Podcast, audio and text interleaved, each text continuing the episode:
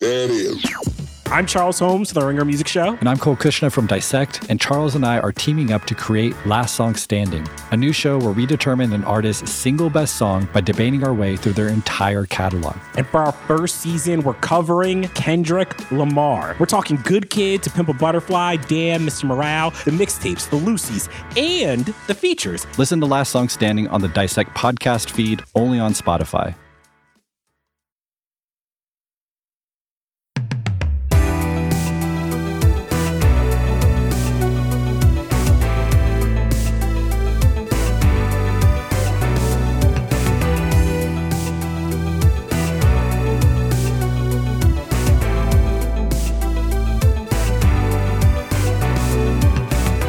Welcome to Recipe Club, where we debate the best way to cook the things you want to eat. My name is Chris Ying, and today we are making French fries at home for some reason. Despite its name, the origins of the French fry is a matter of some dispute. France, of course, and Belgium and the good old US of A all lay some claim to the invention of the French fry in the early 19th century. But who cares? Here's my question What the hell took so long? Fried sticks of potato seem like the most obvious thing in the world, but I guess someone had to invent the wheel at some point too. Anywho, in the 200 or so years since the French fries creation, we humans have had ample opportunity to perfect them, tinkering and improving and exploring the potato arts. And if you're somebody who doesn't think there's that much that goes into making a great French fry, then, well, you're dead wrong. As with all potato based fare, First comes the matter of choosing the correct spud. For instance, at Hearth in New York City, chef Marco Canora would insist when it came time to make his deservedly famous gnocchi that his cooks use not only russet potatoes, but russet potatoes that have been aged for the appropriate amount of time in cool, dry storage. Over in France, Joël Robuchon preferred ratte potatoes for his pomme puree, which is a breed of small yellow potato that he found best complemented the ungodly amounts of butter in his mash. With french fries, russets are usually the order of the day, but starch and sugar management are key.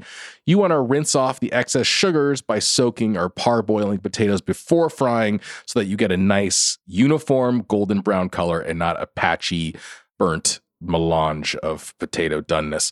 Speaking of frying, just as it is when it comes time to eating them, one fry is never enough. You got to double fry those suckers if you want a crisp exterior. And while we're talking about frying, the fat you choose makes a difference too.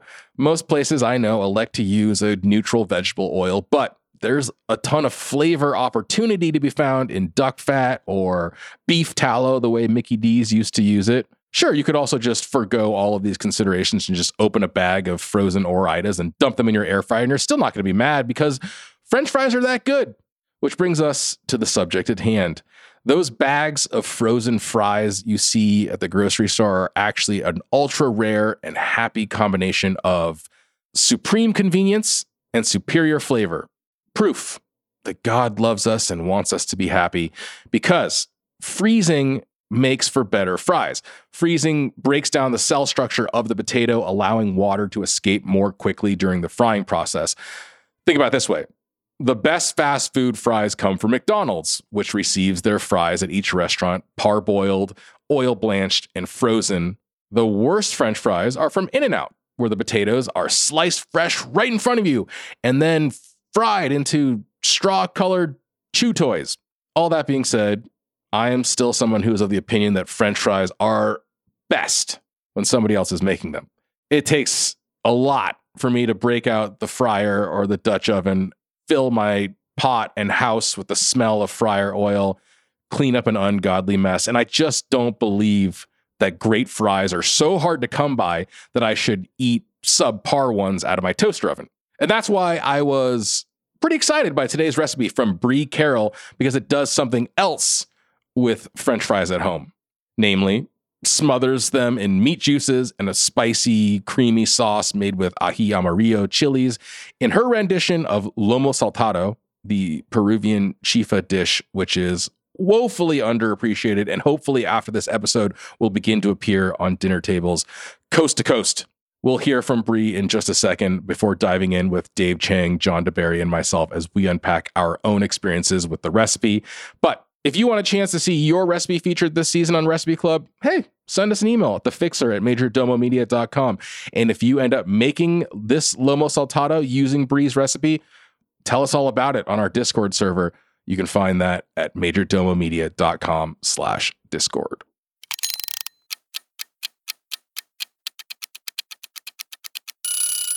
Why don't you tell me your name and the name of the dish that you have brought to the recipe club today? Sure. My name is Brianna Carroll, and I made a recipe for lomo saltado. Lomo saltado. If you'll grant me an assumption here, you're not Peruvian, I imagine. How did you? Yeah, no, I'm not. Powers of deduction. I'm a real Sherlock.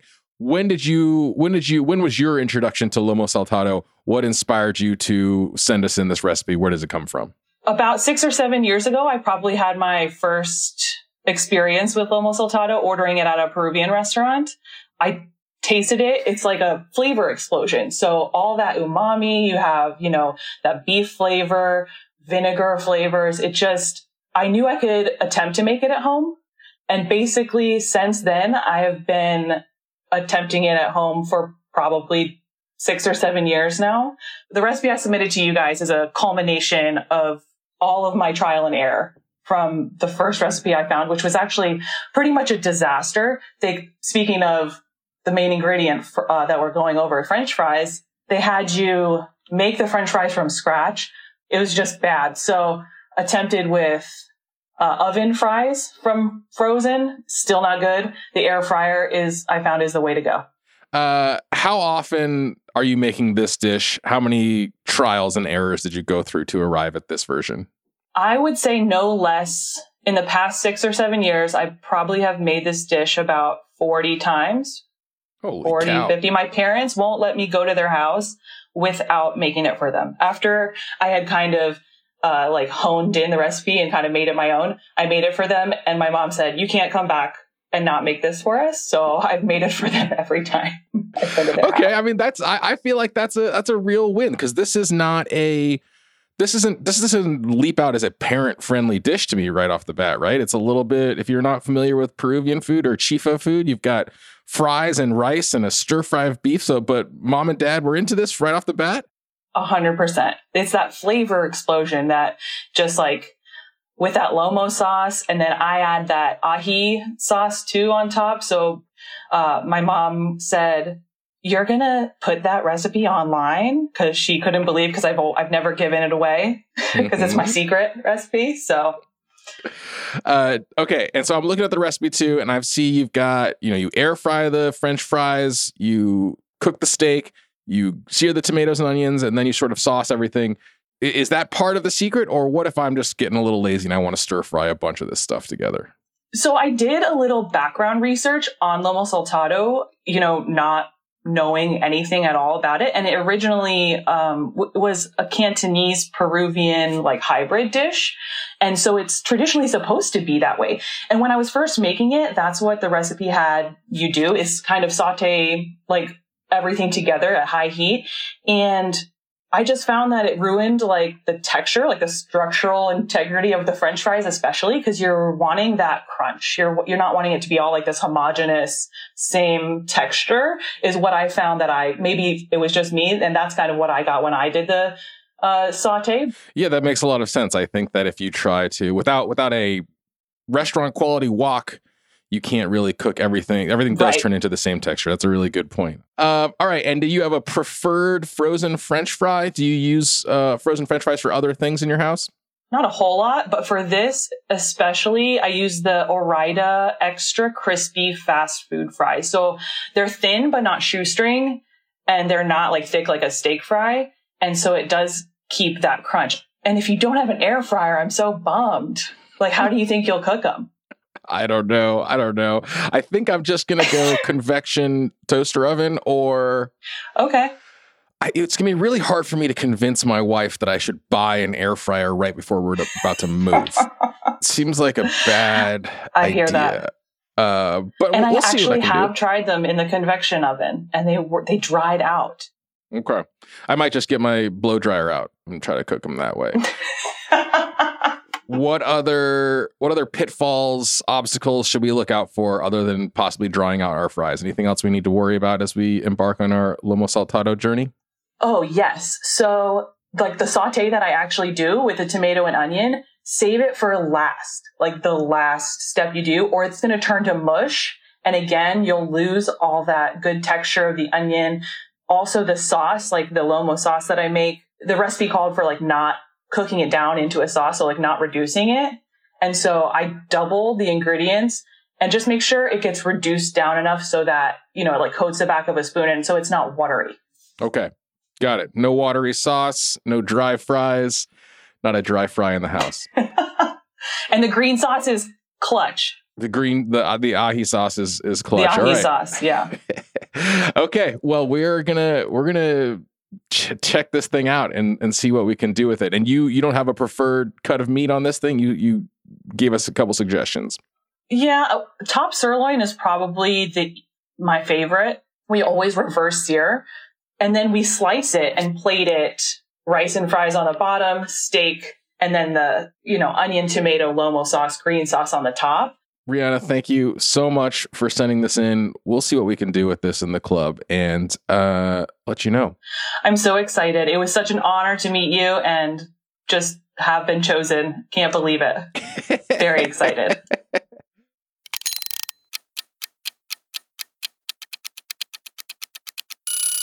Welcome to another installment of the greatest podcast about food of all time. This is known as Recipe Club.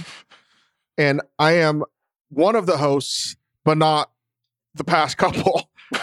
David Chang. You missed one. I missed one. It feels like it's been a while. You guys don't want me here. So, uh, you know, I get it. John, is, I I, mean, always you- like it when you're on, Dave. Yeah, agree. I, I my feelings are hurt because every time Clearly. I look on the schedule, it's a recipe. Oh, there- Dave's Dave's not on here. I'm not on there.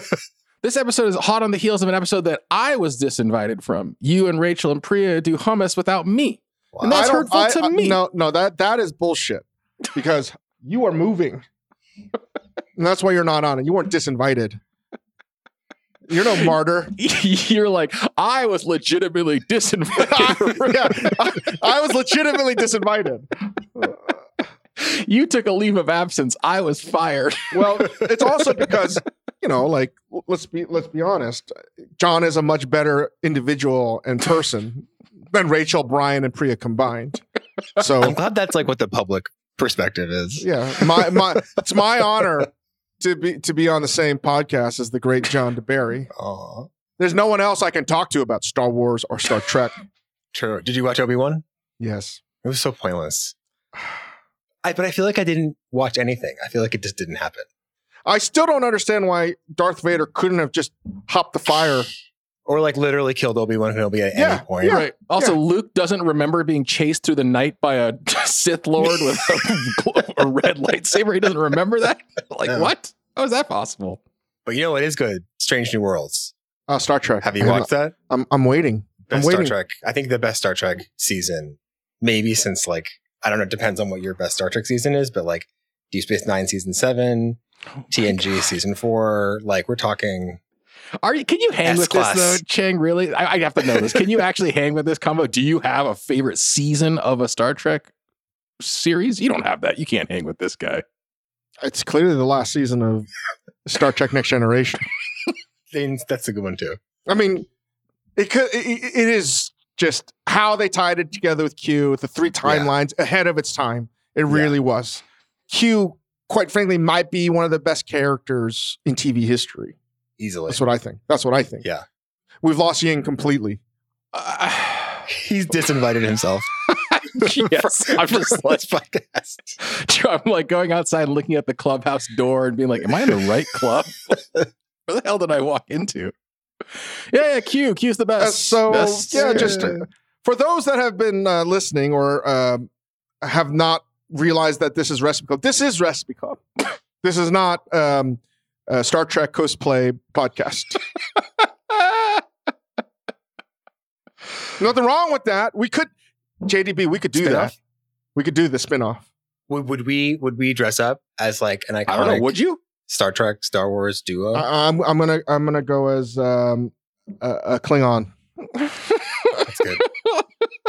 That's good. You're like I'm gonna I go like- as Lieuts- I'm gonna go as Lieutenant Worf after Future Worf, where he's now a Klingon captain. He becomes like the president of Yeah. the Klingon. yeah, yeah, planet. yeah, yeah, yeah, It's yeah. like I've been reading a lot about these Klingon politics, and I think it's for me.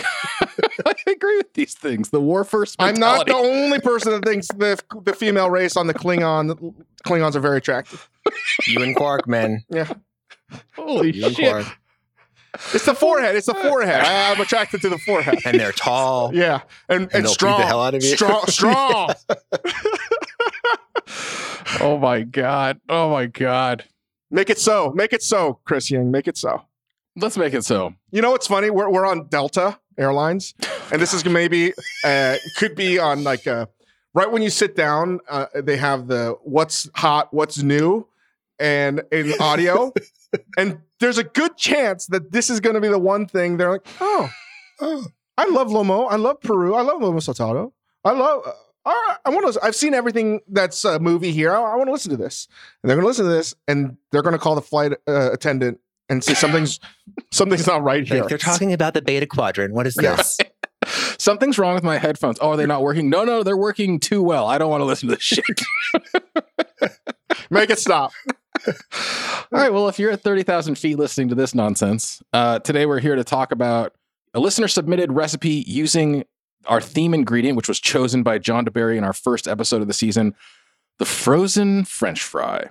And uh, if you do a Google search for frozen French fry recipe, you get 57 million results. But let me start with this question for, for you, Dave.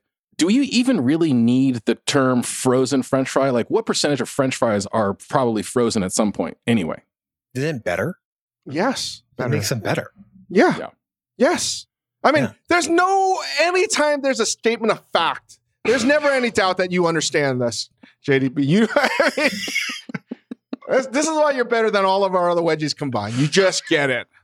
it's it's truly amazing how I I mean, John, he's being honest. I, I do think he feels this way about you, but like every episode of Recipe, Dave is like, Priya, you are the fucking best. I hate everybody else in the club. Rachel, Priya's a piece of shit. I hate her. Brian, listen, I wish we could do all these. Just no, I know. you. I listened to the. I listened to the episodes. I'm a listener as well. but so I, I. I I agree though. So frozen French fries. Who French doesn't? fries. oh, First of all, stop. What is the percentage? Let's just guess here, guys. Not a percentage. Let's get an accurate number again of people that have ever made French fries from scratch. I think Fried. maybe 50 at home. people have done that. Not you're not talking about like a restaurant cook a whose job proper, is to make a proper the, double fry with a fryer, not in a, you know, like a fryer. you're excluding restaurant cooks from this. Yeah, no, you're excluding restaurant cooks at home, however you fry. You can fry it however the fuck, not an air fryer, but made a proper fucking French fry at home. I'm going to say less than 1,800 people in the history of. I I definitely agree with that. I did it once. I printed out Dave Arnold's recipe, and it was like, it was just, it was fine, but it was just not worth it. It was like a day and a half worth of work. It is so not worth it. That's that's or you can just go to the grocery store and just buy French fries. Yeah. Do you think it's a more? Because really, French fries, let's just see here. I mean, it's possible at home. The the Aztecs and Mayans could have made them all out at home, just fried fried potatoes in a double way.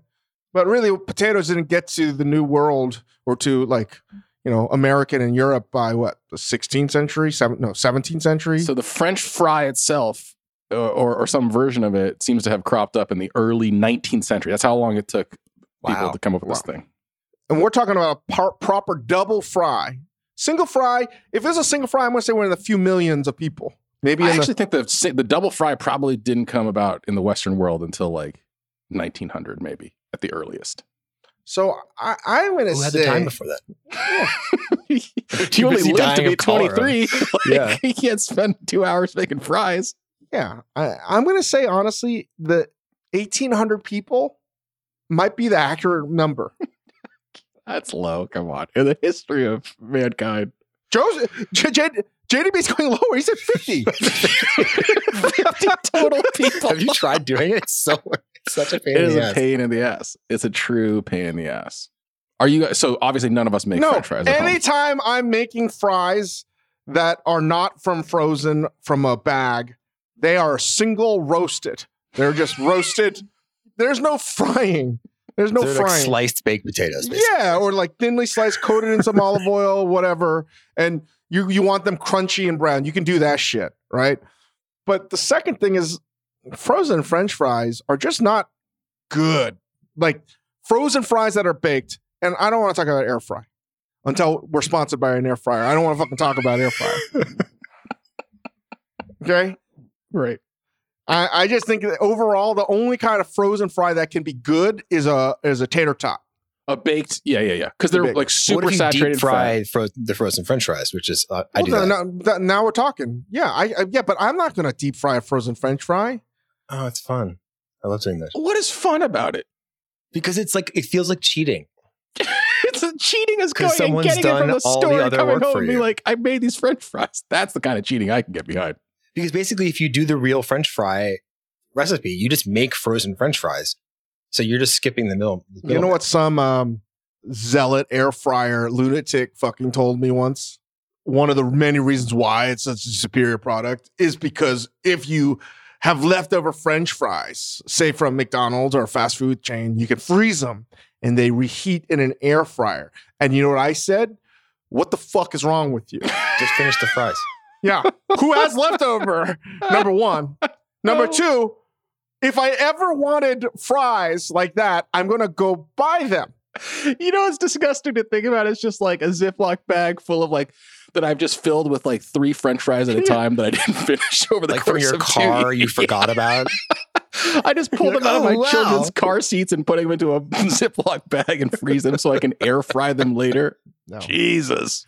No, I, listen, I'm not a fan of, uh, you know what is good? What is really fantastic uh, is the shredded potato for hash browns in the freezer section. Yeah, The the, the pre-shredded, yeah, yeah, Yeah. yeah. Very Woo. good. Very, very, very, good. very good, very good, very good. But I bought I bought a Trader Joe's frozen French fry, and let me tell you, that was substandard at best. And I know somebody listening was like, "Well, if you put it in a fucking air fryer, it would have got crispy." No, So many of our listeners sound just like Buffalo Bill. It's crazy. uh, all right, another. Okay, so, so wait, so what the fuck are we making today? so- That's a good question. It's a it great a lot. question. We made a dish called lomo saltado, a Peruvian chifa dish. It is submitted by a listener named Brianna Carroll. So it's um, the product of Chinese immigrants in Peru combining sort of Chinese techniques with Peruvian techniques and ingredients. And you have like a very, very robust cuisine in Peru. I guess there are like 6,000. There are like 6,000 Chinese boring, confusion. That's a. Can I just say that's literally what a white 1990s food critic would say about anything fusion. It was confusion. Wow. fusion, more like confusion. Two stars. Uh, the dish is basically a stir fry of steak with onions, tomatoes, uh, served on or next to or with French fries and rice. It's a you know soy sauce sort of based stir fry, and it's it's a pretty classic of of Chifa cuisine, which, like I said, is is robust and one of many confusion cuisines around the world. Can we talk about that a little bit first? Have you guys do you guys have experience with chifa cuisine or any of these other sort of fusion? I guess you could compare it to like Yoshoku food, right? Dave in, in Japan, just like what happens when like a very distinct dishes get changed and mutated by their new adopted home. I mean, that's the food that I care about the most because it's the food that whether it was going, it was going to happen anyway. You know what I mean? Mm. The only people that fuck it up, I won't name name what kind of people they are, but they're the only ones that like prevent it from happening. or the reason it's happening to begin with because they're forced against their will to go to a certain place. There it is. There it is. So we can thank that group for this food existing. but but truthfully, I this is why I find it so s- irritating when when I'll say it, stupid motherfucking food critics don't get it, right? Or they don't understand it. Why certain things are a certain way? Why Peruvian food, for example, is is so interesting and delicious is because look what can happen when you just let shit happen. You know what I mean? It, it's a mixture of so many beautiful things, and people, for example, forget that Nobu's actually Peruvian food Mhm. more than it is Right. Japanese. And I I have a lot of animosity towards fusion because that was literally created by the food media. And it set a lot of things back, including embracing Peruvian food, which is a not all Peruvian food, but the food, the chifa food is unfucking real. I love Mhm. it. Are you saying like the the label fusion kind of like further othered all that stuff and just made it Yeah. It's, seem it's another less way of than? saying I fucking hate ethnic food. That's basically well, what it well, is. it's Right. it's. I mean, I think that we talked about this a little bit on Ugly Delicious, but I think like the difference between chifa food, these sort of like natural collisions of, of flavors and ingredients and techniques that happen when like Chinese immigrants were forced to move across the world and then you know mingle with other people who are in the same working class. The difference between that that sort of like natural occurrence and fusion is that like fusion is somebody's like forcing two things together. Like you're fo- like uh, usually a white dude is like, what if I just fused these two? And it's like it's in the name. It's just right there. Like there's a there's a natural thing to chifa food, to yoshoku food, to Caribbean food, to Chinese food in Australia or Mexico or whatever. Delicious things want to go together. They just Yeah. do. What is and I mean that. Like if it- rice and fries. yeah. like rice and fries, they want to be together. Dou- double starch for life, motherfucker. Double starch was amazing. That's why I picked this mostly. It's it's it's just it's a it's if, if there's genes and memes, this is I really genuinely believe that deliciousness is a meme that wants to survive and will find any way possible, like Terminator 2, to fucking survive, even if it's in the form of French fries and rice. Right. What a great way of surviving. I, I think that like the reason, I mean, just to to kind of add to what you were saying, Dave, I, I think that you can lay a lot of the blame uh, at the feet of like food media because like you have overzealous people who want to like make sure you could draw the lines and say like that's not Peruvian, that's not Chinese, you can't do that here, like that's not this, and like the effect is like okay, I have to like stay in my little box, I guess, even though like I don't live in China. Like, I don't live there. I'm Chinese, but I don't live there. I live here. So like why do I have to stay in my little box of like what is and isn't? But anyway, this is a food podcast. Not about a rant about food critics that are able to write about Peruvian food because they're dining with their only Peruvian friend that gives them the license to write with authority even- about Jake, Peruvian food. It's not even their Peruvian friend, it's their Colombian friend. Yeah. It's just like, been to Peru, dude. That's what it is. Let's be honest here. It's they, not their they Peruvian spent a friend. semester abroad in Lima. oh, this is low key the funniest shit we've ever done. uh, so this dish, you know, you, you see the lines to some extent, right? It's a stir fry. The fries and rice are a, a natural occurrence, but I wanted to talk about like this dish specifically because I think it's I, I've had it, at, you know, Peruvian restaurants and all of that, and I think it's pretty delicious. One of the things here that's going on is, and the way the French fry comes in is like I've had it too. I've had different ways, right? You can have it where you have like the stir fry served with the rice and the French fries, and I've also had the version where like you'll kind of toss the fries in with the stir fry and sauce. And that's going to happen anyway on the plate. Where are you guys on French fries in sauce? Poutine or this, or just a place where like the fry goes from crispy to a little soggy. Poutine overrated, Lomo Saltado underrated. Underrated. Yeah. That's and it's exactly not, it. uh, Poutine isn't overrated because it's up north. It just, You know, like it- literally yeah. too high. It's, it's just lomo saltado, awesome. I love this dish. But I think for the French fry, to me, besides Peru and the power of potato, right? This is more of clearly a modern invention. You know, this is the definition of of of modern collision of cultures and food. This to me resonates like the kind of crunchy, soft, wet that you get Yeah. in Asian food. Like General Tso's chicken is the best example So good. tempura in udon or something like that. It's less about the crunchiness, but the flavor of the fat and the oil that you want. You might get the bits on the edges of the french fry that are crispy that changes the texture, but it's not about eating crunch. Well, the crunch is like a matrix for all the other sauce and everything else. So in this recipe, Brianna's version of this has you basically cooking three different components. You're making some fries in the oven or your Like air four different fryer. components. Four different components. So complicated. You're making two sauces. One which is called she's calling Lomo sauce, which is basically like what you would have as your stir fry sauce, and then this ají sauce, which is uh, lime, cilantro, avocado, mayo, jalapeno, and this uh, ají amarillo, which is the native chili of Peru. It's fun to cook with like a culture where like chilies actually come from that place into like a into a, a shmoo, into a dipping sauce. You cook the steak separately, and then you're sort of topping it with all of this and rice and and with French fries. So that's the recipe. Let's get into everybody's specific experience of making this thing. John, this is your recipe, so why don't you uh, start us off? Well, I picked it for a few reasons. One, because I feel like it was like the most sort of, for lack of a better word, normal recipe I've I've picked. Everything else has been kind of like, you know, unexpected, like margarine and cheese and pineapple.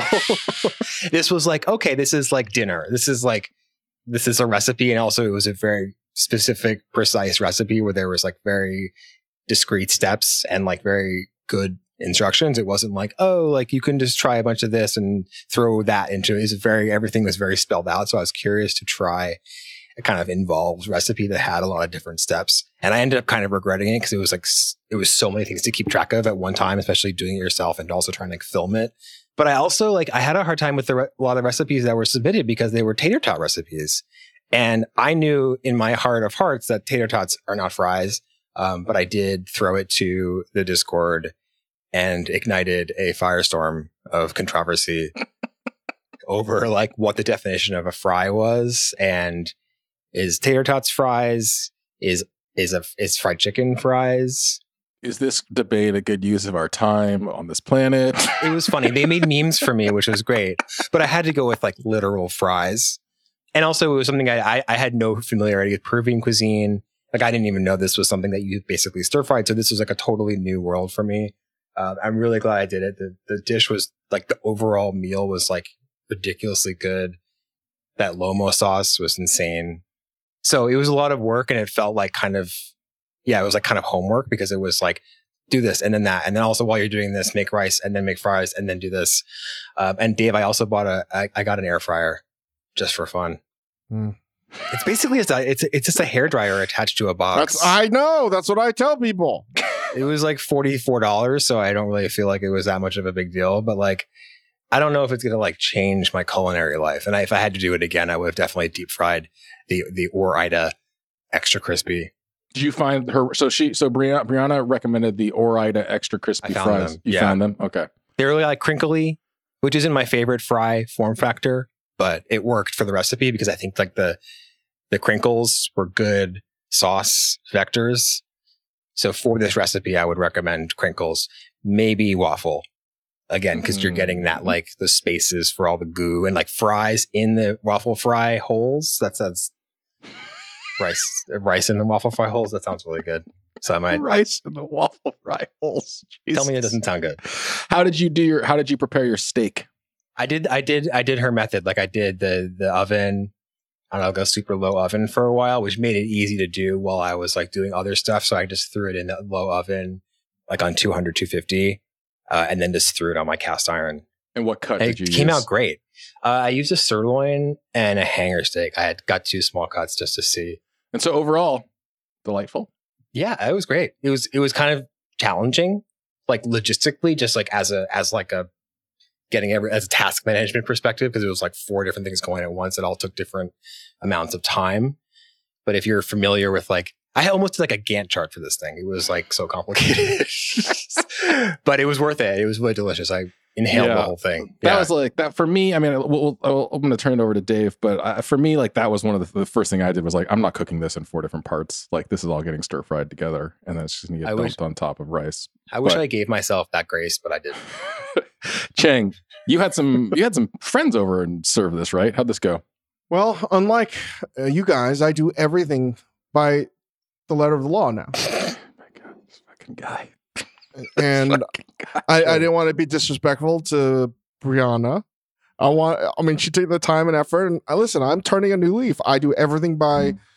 the exact recipe, and I followed it exactly, and it came out great. Although I eyed all the yeah, I didn't measure any of the, the ají sauce, and I didn't use jalapeno. I used uh, habanero because that's what I had, and I didn't have the ají uh, pepper itself. I, I Amaria, I used Calabrian chilies.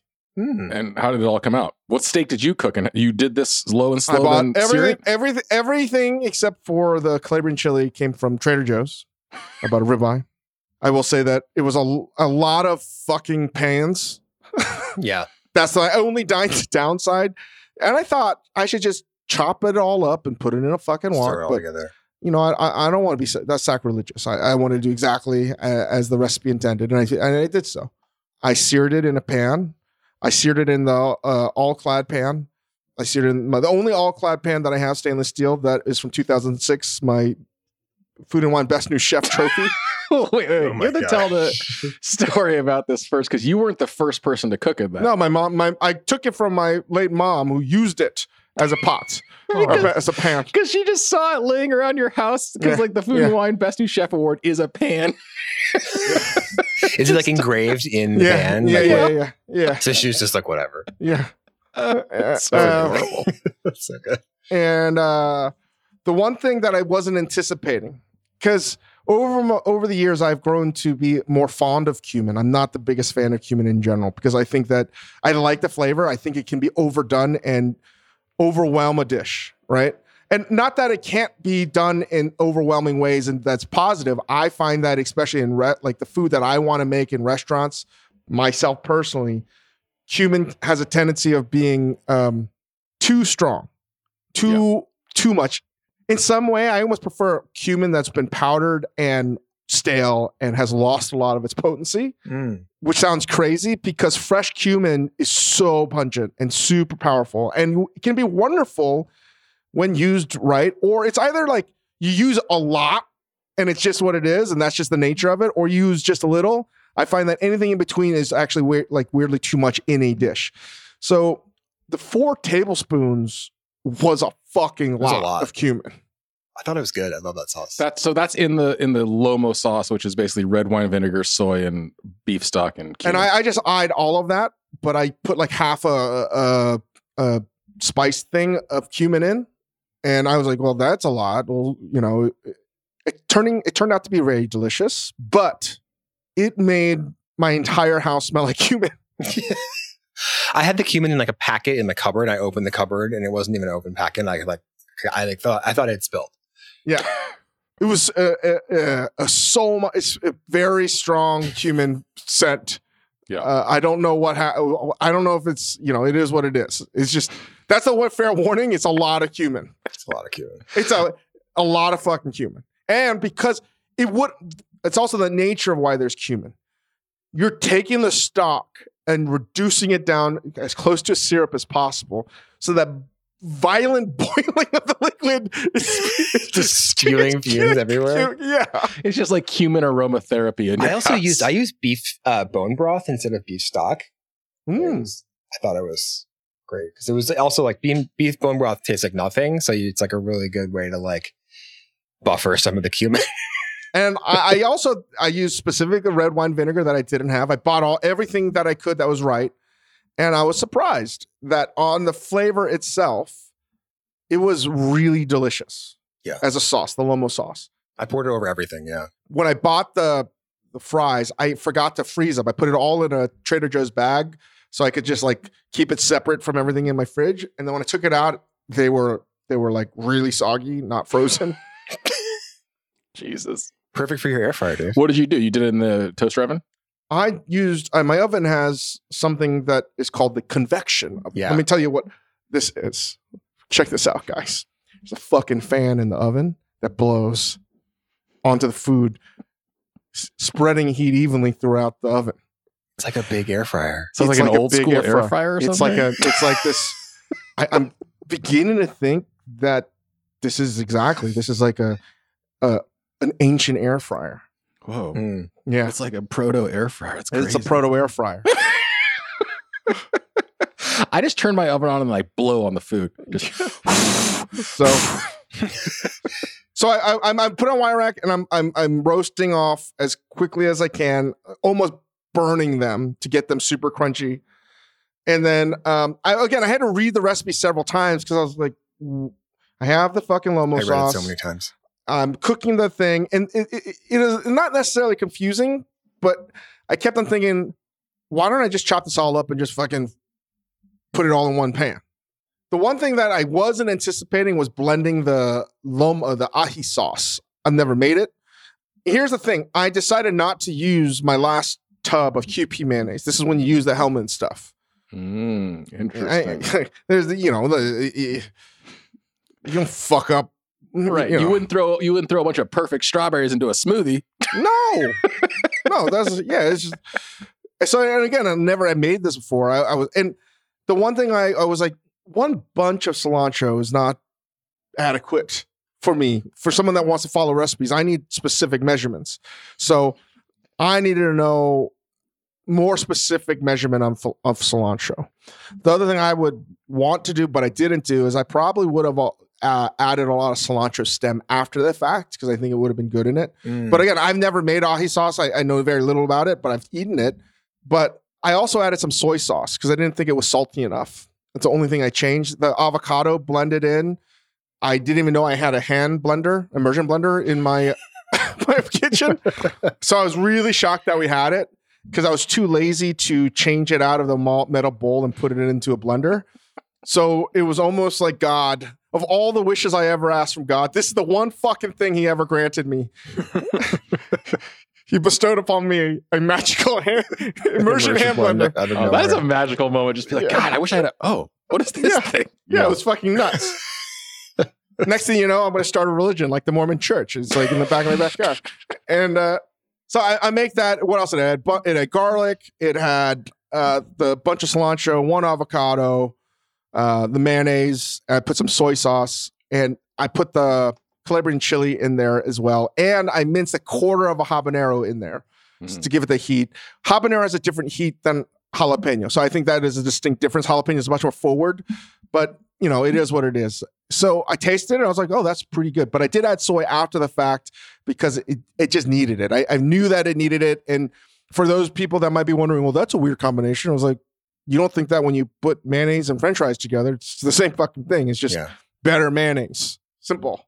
And it turned out great. That res- this recipe in general, even though I had question marks, delivered across the board. Right? It really did.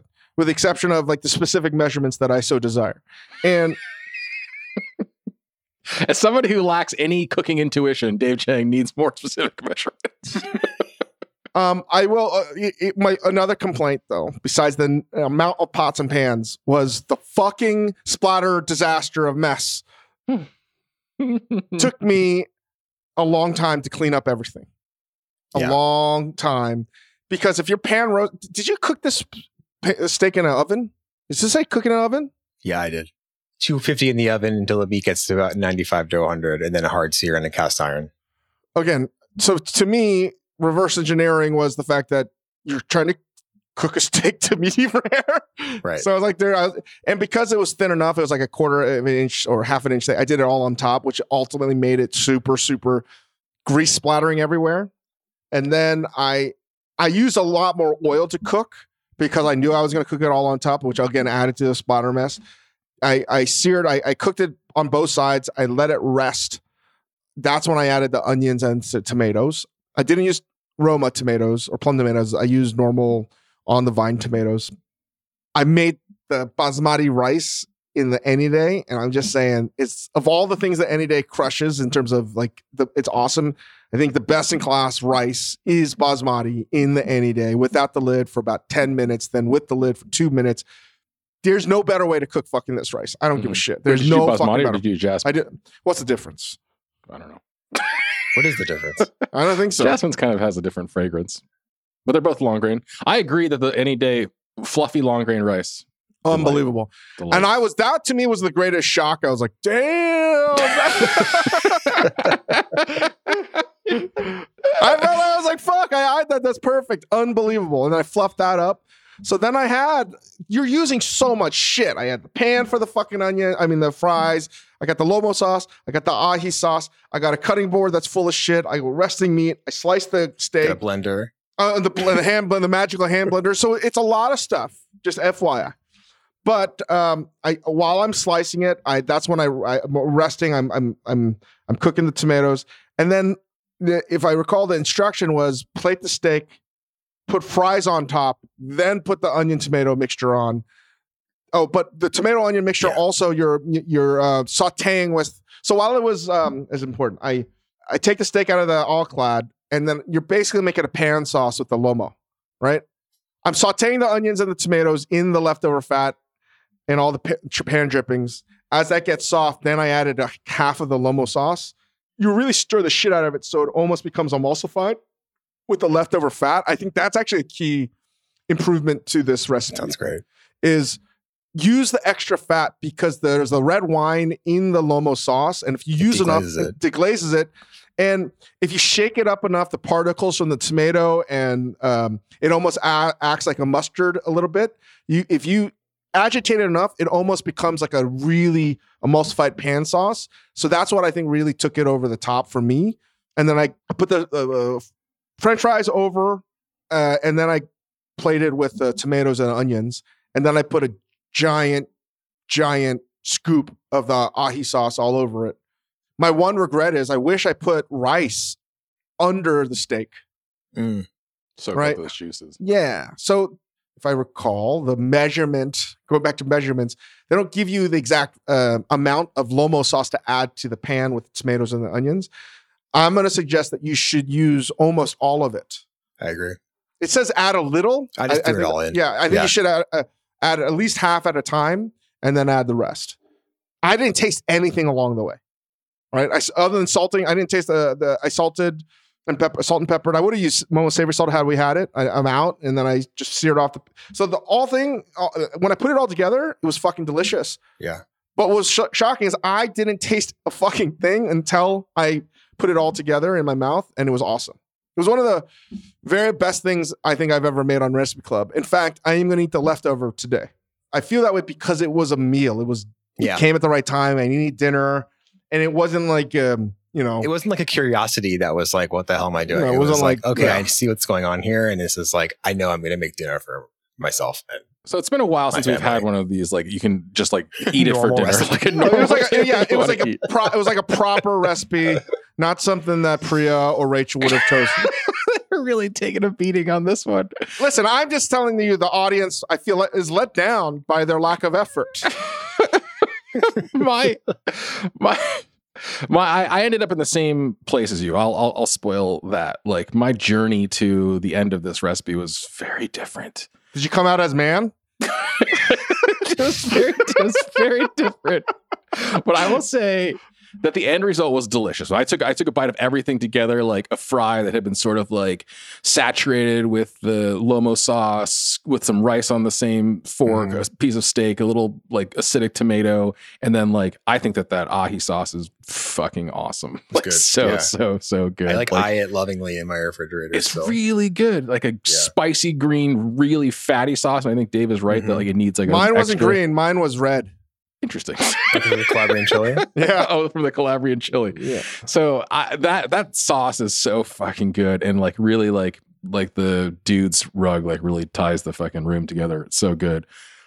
I uh I approached this recipe. God, I hate that Dave turned a new leaf and became a by the booker because I was like, It's my influence. I um I paid the price for something I said to my wife like Orthodoxy is so important, Christian. Okay. that's where the best I, I believe you've always said like that's where the best creativity comes from Yeah. is just following exactly everything by the book i uh I, i'm looking back my last week of of living and eating and realizing that like my journey with this dish was like the price i paid for like a cocky thing i said to my wife two days before this where i was like i had made something for dinner i don't remember what it was but it was i had done a good job and I was like, what do people eat in homes like where people where like nobody knows how to cook? Do they just like eat bad food every day? She's like, I guess so. And then I went on this journey of like, I'm a fucking cocksure motherfucker. I'm like, I'm Chinese. Like, where do you think chifa came from? Uh, this is my people's thing. Brianna Carroll, you're adapting this for your home cook. You read a lot of recipes for lomo saltado, but I know what I'm doing. it's like I put the chi in chifa, and uh, I fucking went off the fucking r- rails here. First, I was like, I'm not gonna Did you make cook- a cake by accident? I was like Lomo Saltado tart. Here it is, uh, deconstructed. I did not sear the steak as a whole. I was like, this is a stir fry. I'm going to treat it like a stir fry. So I'll, I'll buy Oh. some s- skirt steak or flap steak or whatever it was, and I will slice it, and then I will stir fry it with everything. You let Brianna down, is what you're So saying. I let her down. I I I I, I was like, I'll, I'm gonna stir fry this all together. I'm gonna stir fry the steak, and then I will I will do like a, a smart thing, and I'll, I'll remove that from the pan, and then I'll do like the tomatoes and onions, and then I'll combine them all with the sauce and let that reduce. Or like in my case, I just like cornstarch slurried it as my prerogative as a Chinese man. And uh, what an idiot! Because it's like a lot of meat, especially if you're gonna like feed your whole family, and like the sort of point of searing your steak and then slicing and serving is like you can actually get Maillard. You can get like a, Yeah. a a nicely cooked steak that's cooked medium rare, especially with one of these cuts that we're talking about, whether it's like a ribeye or a sirloin or a, a skirt, like you want to cook it properly. I just crowded my pan and ended up with like a bunch of gray, well done meat. Oh, Chris, let this be a lesson on like hubris. Philly This is a fucking huge lesson on hubris. Yeah. This is exactly what Yeah. this is. I flew You too know. close to the sun two days before this. You have to follow the rules. It was it was bad. to say that I'm disappointed in you is an understatement. my my steak was bad. I didn't have I didn't have plum tomatoes. I used like I, I had nice tomatoes. I had like sun gold tomatoes, which were like I really like cooking those and like nice letting them just, tomatoes. like- You're so bougie. You had heirloom market tomatoes. I tomatoes. had heirloom sun gold tomatoes. They just like burst with flavor. Uh my fries were so gross, man. I bought Whole Foods organic fries because that's like the closest thing to me. Nah. And like part of their whole shtick is like these have no salt added. And I was like, what the fuck is the point? Why even do that? yeah, Chris, I, I, it's important to learn your lesson. I learned my lesson, and I think that the only the, the lesson here, I mean, I know that there are ways around this. I know there are ways around this, but if you're really, if like, if you're, if my stupid goal was like to stir fry this thing, knowing that I don't have a, a wok burner, knowing that my pan was never going to get ripping hot enough to pull this off properly, Mm. It was pure hubris. So the steak was not great. I think that I also didn't, I didn't, I decided to like try to reduce the sauce as I was cooking it because I just didn't want to do another pan reducing the sauce. Mistake. I will say that like, I think the sauce was a little vinegar heavy. And I think like if you had, Maybe you're a little vinegar heavy. I think like oyster sauce in this would have been nice. I think like something with like a little more sweetness for a stir fry like this would have been good. Way to erase modern Peruvian culinary history, That's I'm not erasing. I'm 100 percent sure they have oyster sauce in Peru. 100 percent sure. I uh, I will say though, I was like super disappointed. And then when I combined everything, like it tastes pretty fucking good. like the whole thing as a package is really good, even if the steak was too chewy. Like I think if I do it again, I will buy the book. And I think Dave, your your the, your sort of like action flow is the way to go, right? Like sear the steak, use the fat to do the veg, add the sauce, then top everything. Like that's the way to do this. And Listen, it's it's pans. hard being right all the time. This fucking guy, dude. I would I would encourage all listeners to turn back the clock on Recipe Club and see some of the previous uh, things that have come out of Dave's Check the kitchen scoreboard from yeah, season check, one. check the scoreboard. Uh, but anyway, I, I do agree at the end of the day, like delicious. Here's a question for you guys though. I didn't ask you at the beginning, but like, do you guys ever have frozen fries in your freezer? And would you like have them around to do this to them again? Answer is yes. Yes. Because of Hugo. I do have frozen fries. Answer is I will not make this again in this format. Mhm. But the saw ají sauce, yes. I think this would be much better done grilled. I might marinate the steak in the lomo sauce, Yeah. right? Increase the vinegar. And that if I had to do it all over again, that's Increase what I might do. vinegar. Just Yeah, I would increase the vinegar and over me. marinate it in the cumin. I wouldn't Oh, boil okay. it down. And I would probably get a char on on the tomatoes and the onions. And I think this would benefit for me because of summer. I would do it out uh, in that because I would have the rice. I would probably mix this all together so it would almost look like a panzanella uh, salad with the fries. with the Oh, fries, Yeah, yeah. right? And I almost felt like to me it needed some kind of green. And I Mm. never say that. I understand. I, I don't say that shit. but like it, it, it felt like to Like me a this parsley on the yeah, top or, like something. a No, veg? no, even like arugula. I don't know, but Yeah. with all that tomato and the onions, it looked to me like a panzanella steak salad type of Hmm. thing. But I, I think I'm going to take elements of this for sure. The ají thing is delicious. It was a really good. It was really, really fucking delicious. I mean, It was good. it was so, so, so super good. The big thing for me was the mess, which is why I would probably keep it outside. I wouldn't do it again because I'm too lazy, but not because it wasn't good. Well, make the case for for listeners again. You know, at the end of the season, we're gonna see who which recipe gets made the most. So make your case for listeners to try this in some form or fashion. I'd say it's a really good education on how to make like a meal, you know, not just like Well, more importantly, element. you can take this recipe and and with ingredients you most likely might have at home and make food that you probably may not be familiar with and have it be super delicious. That to me is the moral of the story. It's like yeah, and, and to follow the recipe. always follow the rules. You heard it here first, folks. Follow the recipe. Always follow. You know, Chris, it's the called growing up. Okay. kill you. Uh, I think I think all of those tips are good. I think actually like some modification on this thing, the panzanella version of it sounds good, but like I think a lot of people are willing to make a little mess in the kitchen. And I, I this ají sauce alone is worth the price of entry. And Yeah. I'm I'm a huge fucking proponent of of the fry that we described, like just soaked in sauce. It's not soggy, but there's little crunchy bits on it. Like that's fucking delicious. So people should make it. Uh, next week we're back with Priya Krishna, uh, doing a green beans recipe, and we will share the recipe for this for Brianna's lomo saltado on our YouTube and in the Discord channel. So sign up at majordomomedia.com slash Discord. You're gonna find all three of us in there. John really chopping it up in the Discord. I Just- Brian. Brian guy. Brian's getting in there. Brian's getting He's in there encroaching. too. We- I gotta hack his account and delete delete everything.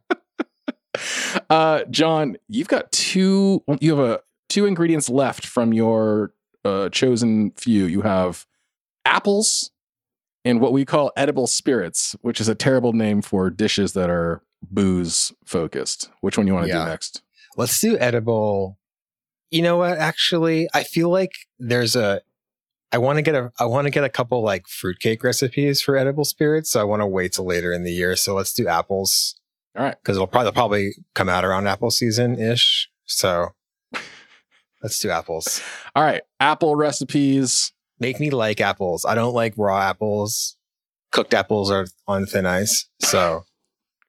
And it's not like, oh, I haven't had the right one. It's like I've tried a bunch of apples. Like I just don't like them. So like what do you what do you feel about it. this dave john's hot takes on apples here Why does he hate apples? so I don't think they're bad. I'm not like against them personally. It's just like, well, I am because I don't like them, but I don't think that they're like invalid as fruit. It's just there's something about the mealiness, and it's like whenever I eat it, I just feel like I'm going to throw up. a red delicious is mealy but like the other apples aren't mealy Can we just talk about that for a quick hot second? The best name ever for the shittiest fucking apple of apples. red, Red delicious. Red Delicious. Great name. Marketing, brilliant. Yeah. Same by the same marketing firm that came up with Ants on a Log. It's another thing you don't want to eat from the creators of Ants on a Log. Uh, okay, well, rate this podcast. Uh, subscribe to this podcast, rate this podcast, check out the Majordomo Media, or ch- check out the Recipe Club TV feed on the Spotify app if you want to see the video. We're also on TV. TV. and uh, we will be back soon with more from John.